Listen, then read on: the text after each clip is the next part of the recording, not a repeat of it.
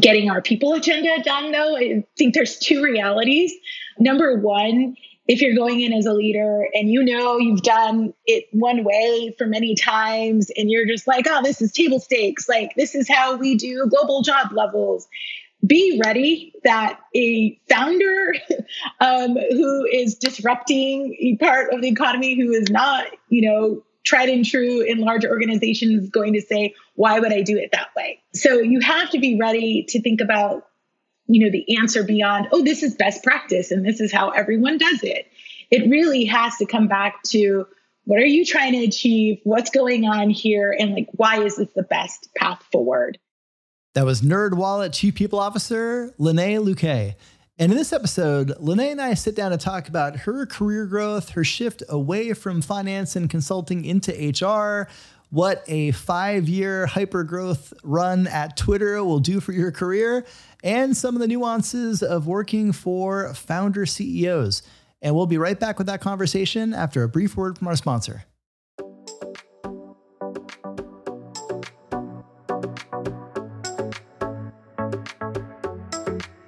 It's time to let go of the past perceptions of HR. Amplify is a new model of agency designed from the ground up to support business and people leaders navigate the new world of work. We do that through two platforms our HR executive search practice is a new model of agency that moves away from traditional transactional search models with our flat fee pricing structure and advisory on the front and back end to help our clients attract and retain transformational people leaders.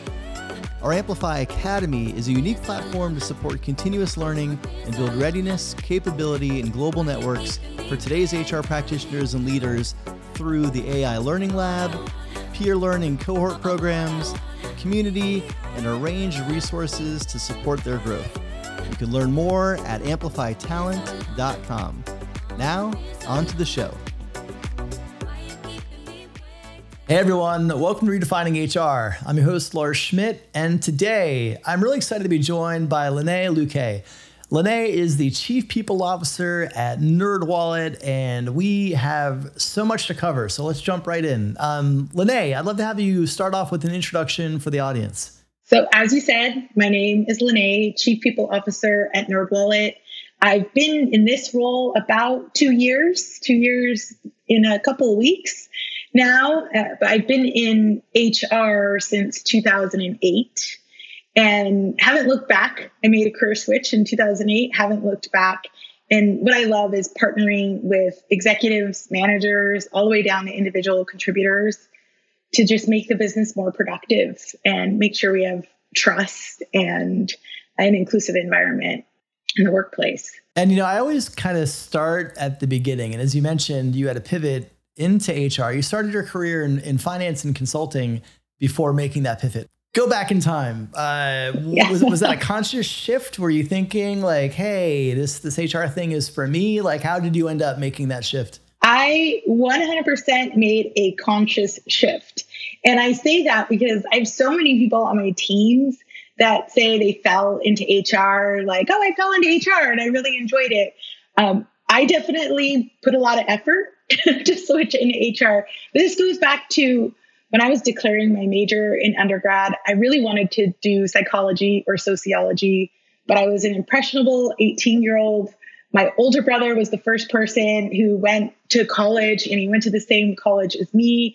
And he gave me advice that what I wanted after graduating was a job a very practical job. And so he said, I recommend you major in business, in finance, in accounting, because you'll always be employable. And at 18, I was like, jobs are good. I really like uh, stability and money. I will do this. So I did it for six years. I loved the team dynamic. I loved interacting, interfacing with clients. I was not in love with the content that I was dealing with every day. And after that time period where I felt I can have a job. Like, no matter what, even if I switched careers, I could always come back to this and feel stable. So it was after six years that I said, raise my hand, I'm going to quit this job. I went back to school and put all my effort into switching into HR.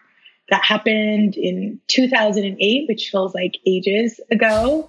And I haven't looked back. And what I could say is I get all the same things that I liked the team dynamic, the interfacing with different people every day. And the main difference is I actually like the content of the work. And I could listen to podcasts on the weekends about some of the topics we're dealing with. And uh, I just really appreciate that that part of the career switch.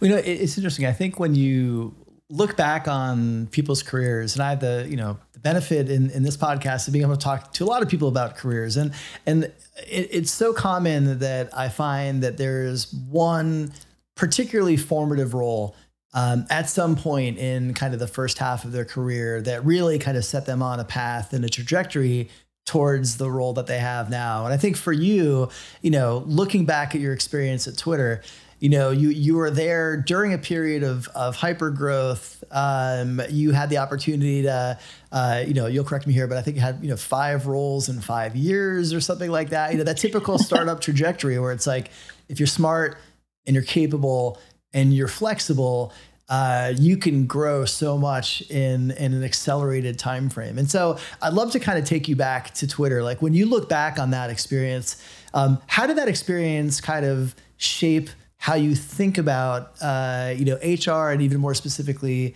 um, kind of people leadership? First things first is what I've learned about myself, and I didn't know this when I was like first entering my career. I know this now is I'm a builder. I am not the type of person who likes to sustain or, you know, do slow incremental progress. So I would say that to to people is like understand what environment and what type of situation you like to work in. And when I think about Twitter, it was ex- it was what I was seeking out, and I just didn't know it at the time. Um, my dad's an entrepreneur. I'm my brothers took over the business. I've kind of like been raised around that scrappy entrepreneurial vibe. And for me, I don't necessarily want to start my own business right now, but I liked that vibe. So when I was introduced to some people at Twitter and then interviewed. I walked in and I was like, okay, this place is going somewhere, but I'm not sure they know exactly how to get there. It was that frenetic buzz walking into the building. My title was HRBP. There were no fancy titles. We didn't have levels, global levels yet. And what I learned during the interview process was we need help in lots of different ways and in lots of different parts of HR. So the main criteria is, you know, do you want to get your hands on a lot of different things and learn and grow with the business? And I was like, sign me up. Uh, I want to do that. It fed into my builder mentality. There was so much to build. I also enjoy building from a, a blank canvas, and there were plenty of blank canvases there. Uh, and my main lesson was stay flexible, stay agile. The company materially shifted and changed it every six months. So something that we put in place or we thought was a really great idea, it was almost old. Um, and not relevant anymore six months later. So you really had to stay in your toes um, and stay kind of flexible and agile.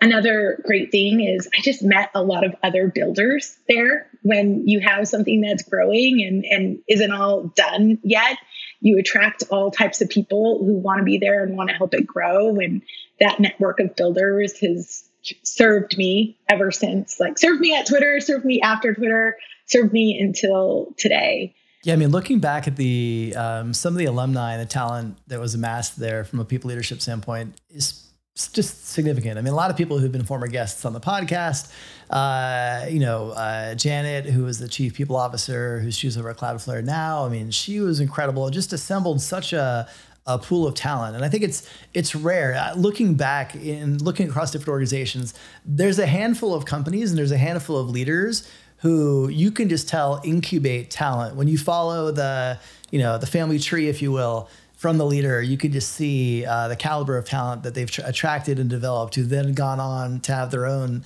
tremendous careers. And you said something there that I think is really important when you think about um, the work in startups, especially hypergrowth startups. Um, in six months, things can become outdated, and so I, I think trying to be married to principles, not projects, is really important because projects have a shelf life, and even initiatives have a shelf life, and even great mm-hmm. initiatives will have a shelf life in an environment like that. So if you get so locked in to those that aren't able to be agile and adaptive, um, you know, I think that's going to be that's going to be a bit of a struggle um, for you. So you you you know again had that kind of uh, fast growth uh, trajectory within Twitter. And then you moved on to your first uh, chief people officer role at uh, Envoy.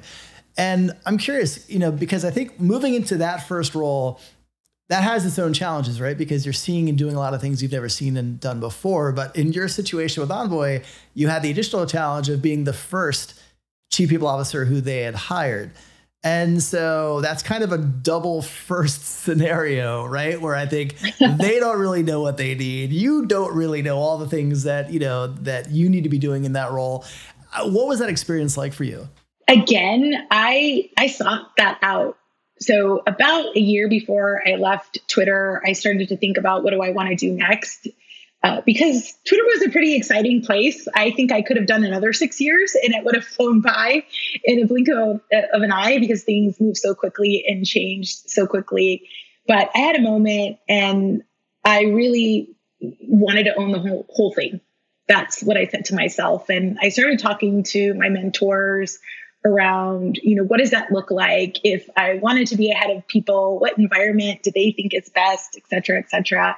And someone sat me down and they were like, I know you, Lynee, you are a builder. You like building from scratch. So I would seek out a company that hasn't had a formal head of people or chief people officer before, because then you know that there won't be a lot of legacy systems and processes in place and you won't have to spend you know 50% or more of your time unraveling rather than getting to what you want to do which is being creative building setting up the infrastructure that you want. So i was targeted. It, it could have been like this huge you know um, group of companies that i interviewed with but instead i started targeting what are the smaller scale companies that have never had a head of people. That i also thought aligned with my values and how I like to work.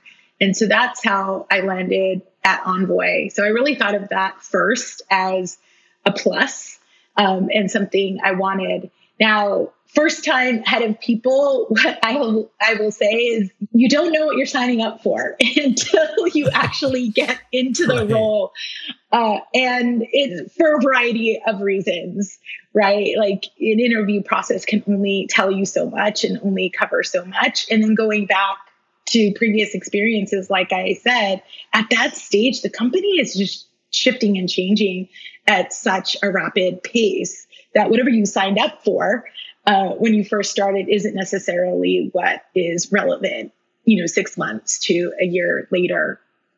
Um, so how I got through that part of it is leaning on my network. Uh, many times you are the subject matter expertise. You're the only one who does what you do in that startup. And most people, at least at Envoy, you know, over 50% of the people, Envoy at 90 people was the largest company they ever worked for.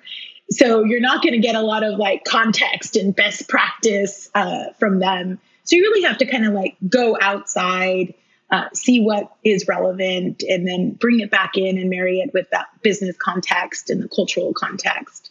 Um, so really what got me through that part was my network yeah well i think you know as a again a first time head of people especially in an environment like that as you describe it a lot of people who you know 90 was the largest company they work for your ability to build um, trust and rapport to get that kind of a team to buy into people initiatives that they probably haven't seen or experienced before is is really pivotal to your success. Like when you look back, were there were there any things that worked particularly well or particularly not well for you in terms of being able to get um, kind of support and buy-in to some of the people programs you were introducing, likely many for the first time? Yeah, I would say there is a very tops down and bottoms up approach you have to take with any initiatives at a company that small and a company you know growing and changing that rapidly.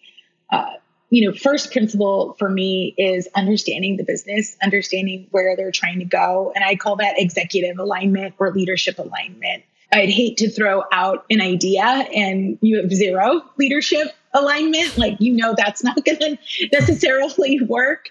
Uh, so, kind of starting there, but also at a company of that size, you know, any kind of change or initiative has an outsized impact, right? So, it was also about just going down at the ground level and what are people trying to achieve? What kind of environment do they want to be in? So, it was always this two part process of gathering through my listening tours or my one-on-ones informal and formal at the lunch table or in a you know conference room and marrying that with the understanding of what's going on in business and what are the leaders ready and comfortable with right now that that was kind of my approach and and key to success and even though something like nerdwallet where i'm at now is 750 people in many ways i still apply that same approach at this in this larger organization well, let's talk about NerdWallet. So you you joined, uh, as you mentioned, about two years ago, um, kind of at the peak of the pandemic, which is always an interesting time to join uh, any organization. But you also joined a, a, role specifically that had been vacant for two years, which has its own set of uh, complexity, we'll call it. Um, what was that experience like for you? Like coming into a role, obviously there had been a vacuum of leadership uh, at that level for a couple years, and you're coming in at probably one of the most difficult times that any chief people officer had helping their organization navigate all that was happening in September of 2020. So, like, walk me back through that. What, what was that experience like for you? Uh, that that is hard for any of us to go back to that time. yeah. Right? I mean, don't yeah, don't like don't immerse yourself back in that yeah. time. I don't want to yeah. do that to you, but you know, just like dabble, dabble in those memories. Yeah, yeah, definitely. It was. I mean, honestly, it was crazier than I thought it was going to be. So, a couple of reasons is I was full. It was fully remote at that time. We were in the thick of the pandemic. All my interviews were remote. I met my now boss two times in my first year in the role. Uh, I would present via Zoom, and there are cameras off. Uh, we're a cameras off culture, so I don't see any faces back. It was like me talking into this void of folks. So I would say the first thing is I pride myself in being able to get to know an organization, get to know people through connection. It could be Zoom connection, but it could also be in person connection. So that tool was taken away from me. Usually I feel comfortable in the first 90 days. And at NerdWallet, it took about six months yeah. for me to feel just like personally comfortable and that I knew people and that I knew it was going on in the culture. So that was unexpected. You know, hopefully we never have to do that again. we we never have to to live through that again. But I think to the second part of your question, you know, I, I knew through the vetting process and the interview process that they had a, a set of people practices and a really good, strong culture at that time that had been set over years. Some of that through leadership that they had previously, and but they hadn't had that people leader, subject matter expert in a while. And it was one of the things that made me cautious about joining NerdWallet at first. Uh, because coming in and changing and um, helping the culture shift is isn't easy. Uh, it's also not easy if the organization hasn't really had practice in that in a while, yeah. and it hadn't had practice in a while. It changed a little bit of how I approached my onboarding, uh, but you know, ultimately, I feel really good two years later to bring it back to present and not, not going back to the two years ago. As an HR practitioner navigating the new world of work, your ability to learn, connect with resources, and build your global peer community is essential to your success. That's why I launched the Amplify Academy. The Amplify Academy was built from the ground up to help HR practitioners and people leaders efficiently and effectively connect with the diverse learning needs and resources for today and tomorrow. There are three components to the Academy the Learning Lab is an AI learning platform that includes a range of courses, resources, templates, content, and more to support the learning needs around modern HR practices for today and tomorrow. The Amplify Academy Slack community is designed to help you build your global network equity and peer set with practitioners around the world who share your vision for progressive HR practices.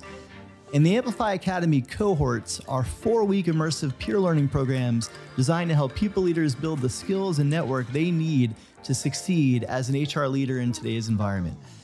Cohort students also learn from world class people leaders from Katie Burke, Pat Waters, Claude Silver, Brian Power, AJ Thomas, and so many more.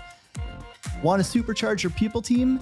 Be sure to check out the Academy for Teams product, which is designed to give you and your people teams access to over 400 resources, the full community, and more across the Amplify Academy. Learn more at amplifytalent.com slash academy. Now, back to the show. It's interesting. I think when you walk in an environment, as you mentioned, they had some established kind of people systems and practices and kind of cultural norms.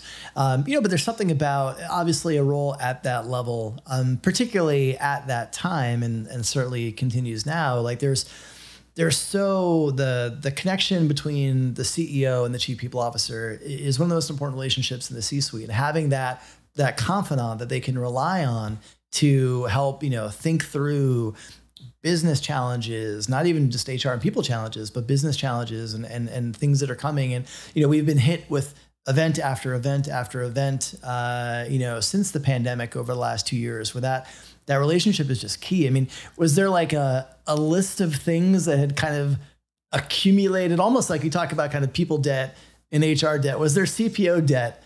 when you came into that role that you had to again as you tweaked your onboarding process you know, spend some of that time kind of navigating through that? There were definitely a list of things that had been piled up and they were just waiting for someone to tackle it.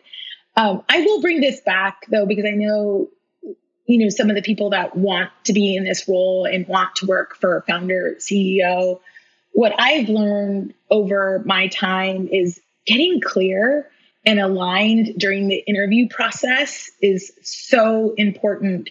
This isn't one of those roles, and this isn't a relationship where it's like, let's figure it out when I get in there, right? If I was joining as the head of people of Intel, which is, you know, over 40 years, 100,000 people have great systems and processes, and you can almost kind of plug in to those systems and processes totally fine. But when you're coming into this build situation with the founder CEO, get that alignment up front. And in our interview, I walked before I said yes, I walked away with the top three things that were on um, Tim's mind. So, number one, he wanted to shift the company to a remote first culture. It had been in his mind for many years, but he never put a stake in the ground and he didn't know how to do it.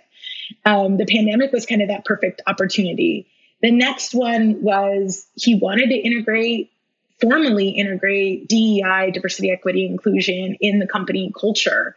He considered his culture good, healthy, inclusive, which it is, but he didn't have any formal programs around that. And third, he wanted to grow the company at a pace and a clip that he hadn't grown before and was looking for someone who had seen that type of growth before from the people perspective. So those things were super clear. They were written in my announcement when I joined. We, you know, I had them as part of my integration and onboarding plan. And they were really kind of my North Star for that first year. And so I would I would encourage people. Uh, so if you're going into a position where there hasn't been someone for a while, or that you have maybe a non-professional CEO that hasn't seen growth before, as much as possible, try to get that clarity and that alignment up front. Um, we can make it much better experience for you uh, and for the entire company. Uh, but those were those were kind of very clear. Now that I'm saying it to you, like very clear things not easy to execute on at all. Um, but at least one part was, you know, clear. Yeah. Well, I think, you know, when you, you, you mentioned something kind of working for a founder CEO and a, you know, non-professional CEO, you've done that twice uh, you know, now your last two roles were both, uh, you know, working with and reporting to founder CEOs, and reporting to a founder CEO is is different uh, than again reporting to a professional CEO who you know has done that multiple times over. They kind of understand the dynamics. They're they're maybe. Uh, maybe somewhat more dispassionate about the product or the business because it's not something that they created themselves and that's not a knock on them but they just they bring a different skill set to the role than than a founder CEO often will. what advice might you have for for heads of people who are reporting to a founder CEO for the first time? Are, are there things that maybe they should know about that dynamic or ways that they can think about um, you know optimizing that relationship you know based on on the your experience with kind of the profile of somebody uh, who's coming it from the founder CEO standpoint. Yeah, and it's actually my third time because of those many roles that I had at Twitter. One of them was head of HR for Vine. So it was an acquisition that we did, and we decided to keep it intact. And um, I just had to flex my role at the time and also take on head of HR there. So I was able to work with those three co founders as they kind of built and scaled business inside uh, of Twitter. You know, number one, it, it really it's my preference. Like you have to understand your preferences on who you want to work with. And what I found is good for me is to be connected to someone who is really deeply connected to the mission and the vision of the company. And who better than the founder? Like they started this, they were pitching this when nobody believed in it. And there's a different type of just attachment and passion that you can get from a leader. And it's inspiring to me. It can also be a, great tool to inspire uh, groups of people, like all the employees that we have. So, you know, I appreciate that. I like that. I think when it comes to um, getting our people agenda done, though, I think there's two realities. Number one if you're going in as a leader and you know you've done it one way for many times and you're just like, oh, this is table stakes, like this is how we do global job levels. Be ready that a founder um, who is disrupting a part of the economy, who is not, you know, tried and true in large organizations, is going to say, why would I do it that way? So you have to be ready to think about you know the answer beyond oh this is best practice and this is how everyone does it. It really has to come back to what are you trying to achieve? What's going on here? And like why is this the best path forward? So kind of doing like uh, an education for yourself and an education for them. And many times i've come out with a different answer than I initially go in, or a different recommendation that I than I initially go in with because of that conversation and that back and forth that you're going to get from an entrepreneur and founder. And I think that goes back to like stay flexible, stay agile. The other thing is there's very rarely patience for um, six months of talking about something and or testing something. It really is like get it out there, ship it, let's get real time feedback. We'll iterate later. So also being brave. All right, this I have half your buy-in. I have half the employees buy-in. Let's get it out there. Let's see what the feedback loop is, and then we'll just redo it again. Um, so those have been some of the things that are I think are key to making um, it fun and successful for me to be in this role. And and it is different understand what you want, I would say to people. And if that's exciting to you, then I think founder CEOs could be really great partners. Yeah, I think that that's really good advice. And I think, uh, again, the always be shipping kind of mantra. I mean, it's not just for products, it's not just for software, it's for like how you think about your role and your projects, your initiatives uh, on the HR and people side. Um, you know, for you, you mentioned when you came into NerdWallet, you had you know three very clear um, kind of goals set by your CEO of what he wanted you to be focusing on, and um, you know one of them obviously uh, kind of incorporating DEIB throughout the entire organization. And when you're new, and you're new and you're also leading HR transformation, which you know I'm sure the company's still moving towards the, the hybrid uh, and remote model, and that was still a you, you know the time you joined that was still a, a shift that you know people were still probably adapting to. Um, but now you're also kind of tasked with both growth, but also growth while prioritizing uh, and centering DEIB efforts um, within that growth. And so how did you approach that? Because I think that, that it's a similar, you know, parallel to how a lot of people leaders I think should be thinking about their role, particularly in growth mode, is like how do you do that um, thoughtfully, intentionally, deliberately through the objectives of DEIB? Um, you know, beyond just kind of the top of funnel recruiting side, but really weaving it through your entire people operating system. Um, How, how did you approach that at NerdWallet? Yeah, it, it's a really good topic and something I think about every day. I'll say my first principle is I don't consider DEIB separate or is a separate entity or a separate role that one person owns. To me, for it to be successful, is it has to be integrated throughout the business from top to bottom and every single part of the employee experience. one of the things that I'm proud of a year ago, we launched a formal DEI program. So it's been your anniversary. Um, and one of my goals within my people team is I wanted everybody to be thinking about this as part of their work. And now I have people when they're presenting analytics, when they're presenting their benefits recommendations to me, they're starting to just intuitively layer on that lens.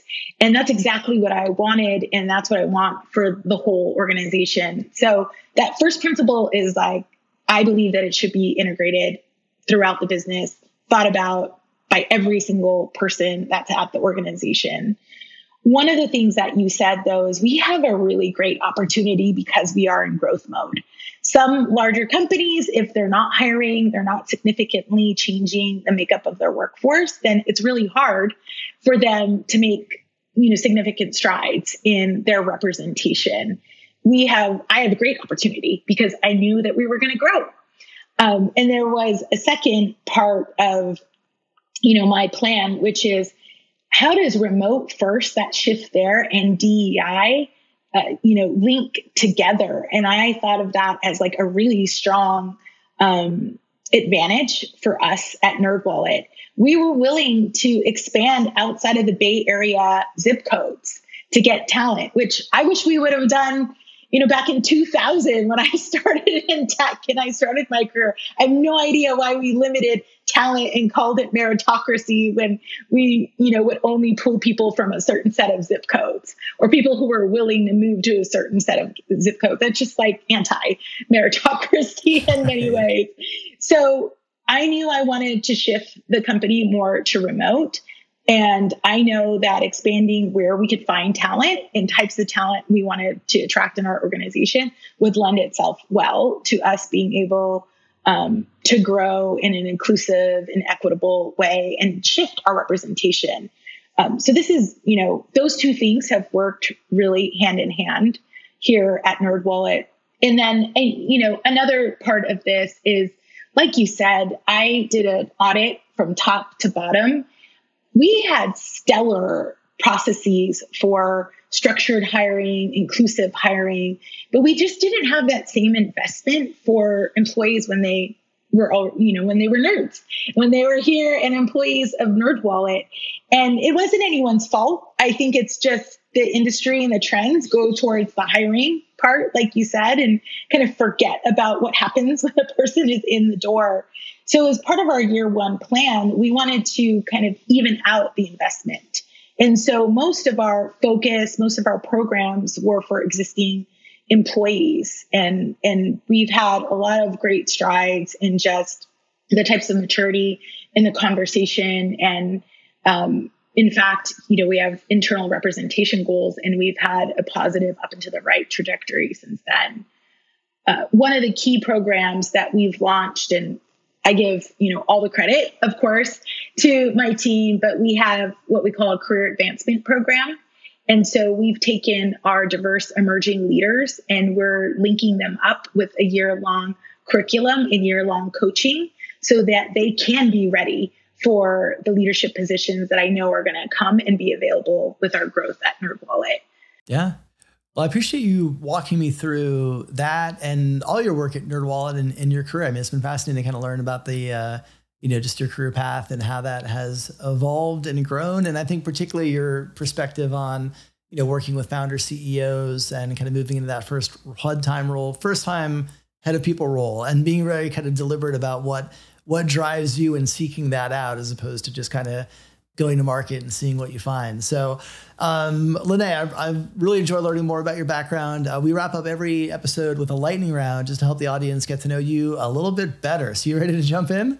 Sure, let's go for it. All right. Uh, we always kick it off with music. So I'm checking out your uh, Spotify or wherever you stream music playlist. Uh, who will I learn your top three artists? I am a very today's top hits Spotify listener. And right now I'm listening to all the new Beyonce, Harry Styles, and I always say that I won't turn off a Doja Cat song. So those are kind of the repeats that I have in the today's top hits. All right. Uh, we're shifting to the screen. Uh, what was your latest binge watch on uh, streaming TV? So I actually have a flight after this, and I have downloaded second season of Indian Matchmaker. Mm-hmm. I just love that show. it is one of those reality shows that I hate to admit that I watch, but um, you know, I, I the, the main character Auntie Sima is really great. We, we, all need good reality shows. I mean, that's uh, you know, it's it's an important escape. I think uh, that we all that we all need these days. Yeah. Um, we're gonna go back to Cruz. I know you've worked in in finance and consulting. Obviously, you're in HR now. Uh, you can't do any of those things anymore. What would you be doing? let's add on if I had a talent, like an extra talent, I would love to be like a musician. Um, I have no musical talent whatsoever. Uh, you know, I would like to teach. Uh, I would like to teach uh, adults, professionals. I'm not sure I, I, have the energy for small children, um, teaching small children anymore. But I think, you know, teaching a wide range of things. It can go from like photography, arts and crafts to stuff we do in HR. Um, I think that would be really fun. Cool. And uh, Lynee, last question for you. Uh, who is one HR leader who you admire and why? Yeah, I'm going to give a shout out uh, to Melissa Daimler right now. So she was someone that I had the chance to work with um, at Twitter and also was my coach and mentor in my first position as head of HR at Envoy.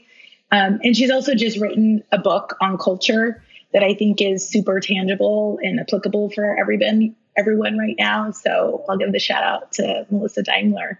Yeah, if you don't know her, uh, check her out. yeah, uh, her book is Reculturing. Uh, I definitely recommend you check it out. And she actually will also be joining me on the podcast later this season. So excited Good. to have some uh, additional Twitter alumni uh, coming yes. on the show. So. Uh, well, Lynee, thanks so much for coming on, sharing your journey, sharing your experience and your wisdom, and uh, keep up the great work. All right. Thank you, Lars. Thanks for having me. Thanks for tuning into this episode of Redefining HR.